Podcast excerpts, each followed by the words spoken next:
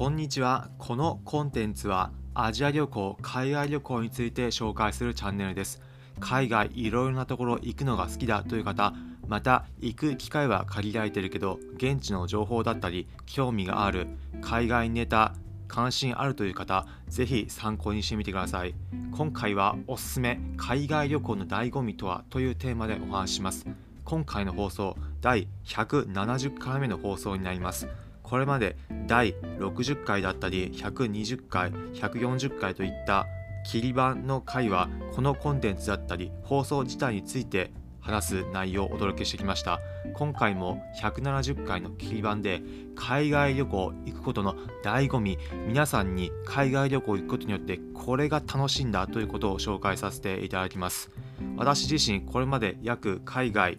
60カ国近くに渡航した経験があります。様々な国行く中で海外行くことこれが楽しいんだ。これが魅力なんだと気づいたことありました。何かというと日本とは違った価値観に触れること。そしてそこから現地の楽しさ感じられることです。どういったことなのか具体的なエピソードを交えて紹介します。海外東南アジアのマレーシアという国行った時です。マレーシアクラランプール首都行った時に鉄道街中で乗ろうとしました。切符売り場で対人係員の方にここまで行きたいと言って切符購入しようと思いました。ちょうど運賃に合う金額はなかったので多めに出してお釣りをもらおうとしました。その時まだ海外に渡航回数多くはなく海外に慣れていない様子だったののが表に出ていたのかお釣り受け取った時思ったよりも少ない金額だったんです。あれみたいな感じの顔をしていると係員の方ちょっと間を置いて手へバレたかみたいな感じできちんと正規のお釣りを渡してくれました。こちらが海外初心者その土地に慣れていないという様子が表に出ていたからなのか係員の方がお釣り少なめにしてごまかそうとしていたということです。日本だと鉄道の職員が例えば皆さんが普段使っている私鉄だったり JR の職員がお釣りごまかそうとすることまずないと思いますが海外ではそういったこと普通なんだということを身をもって体験して体験したことができるエピソードでした。日本の当然が海外だと当然ではないということ翻って日本だとそういった当然のことに気を張らなくていい注意払わなくていい安全であることありがたさ感じられるのも海外行ったからこその魅力です。またニュースで取り上げられているようなこと海外行くからこそ理解が深まるということもあります。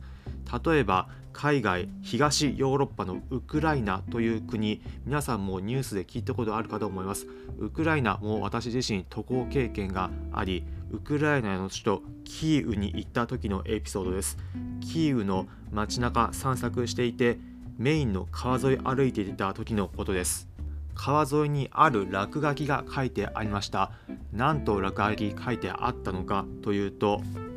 Horses are Russian prostitute 日本語に訳すと馬はロシアの娼婦という落書きデカデカと川沿いに書かれていました。当時まだ本格的な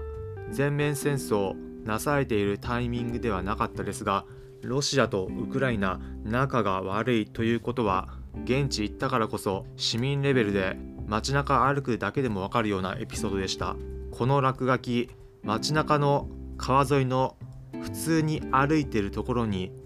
目に留まるところに書いてあるというのも驚きでしたがまたこの落書き消されていないというところも驚きでした。日本で考えてみると日本でこのような一種のヘイトスピーチとも思われるような落書き書かれていた場合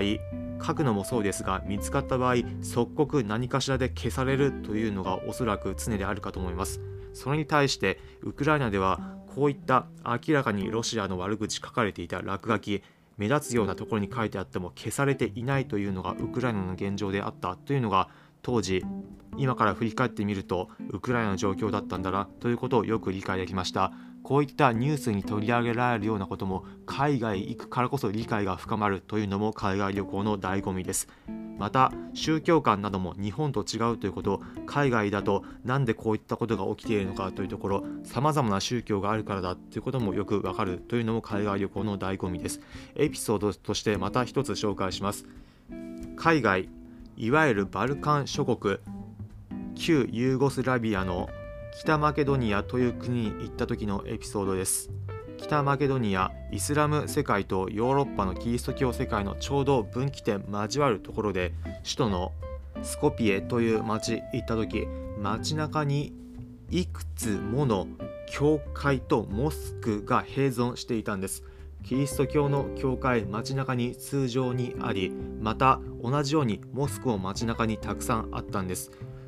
文化の衝突線だからこそさまざまな宗教を持った方々が暮らしているということも身をもって感じられました。日本でも確かに宗教施設ありますが大抵が神社だったりお寺がほとんどでモスクだったり教会もあることはありますが数限られているかと思います。そういった日本とは違った宗教他の国では見て取れる宗教がぶつかり合うことまた共存し合うことがどういうふうになっているのか見て取れるのも海外行った時の醍醐味です。北マケドニア自体は過去のユーゴスラビアの歴史なども経て成立した国であり宗教をどういうふうにすればうまく融合するのか工夫されているということが現地行ったからこそ理解が深まりました。日本で考えているような常識海外だと違うということを感じられるのも海外旅行の醍醐味です。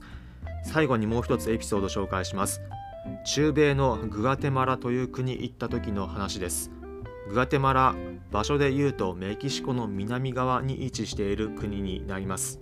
グアテマラのサンペドロ・ラグーナという町に行った時です。湖畔沿いでのんびりできるところもある観光客にも人気の町です。日本でいうと富士五湖沿いだったり河口湖の湖畔沿いの町といったような感じでしょうか。街歩いていると移動手段として小さい子どもたち少年だったり日本でいうと小学校高学年か中学生ぐらいの子どもたち移動手段としてあるものを使っていたんです。何かというとバイクになります。マウンテンバイクではなくモーターバイクモーターサイクル原付になります。中学生ぐらいの子どもたちがバイク運転して普通に移動していました。日本だったら中学生がバイク街中で普通に運転していたら何かと問題になりそうですが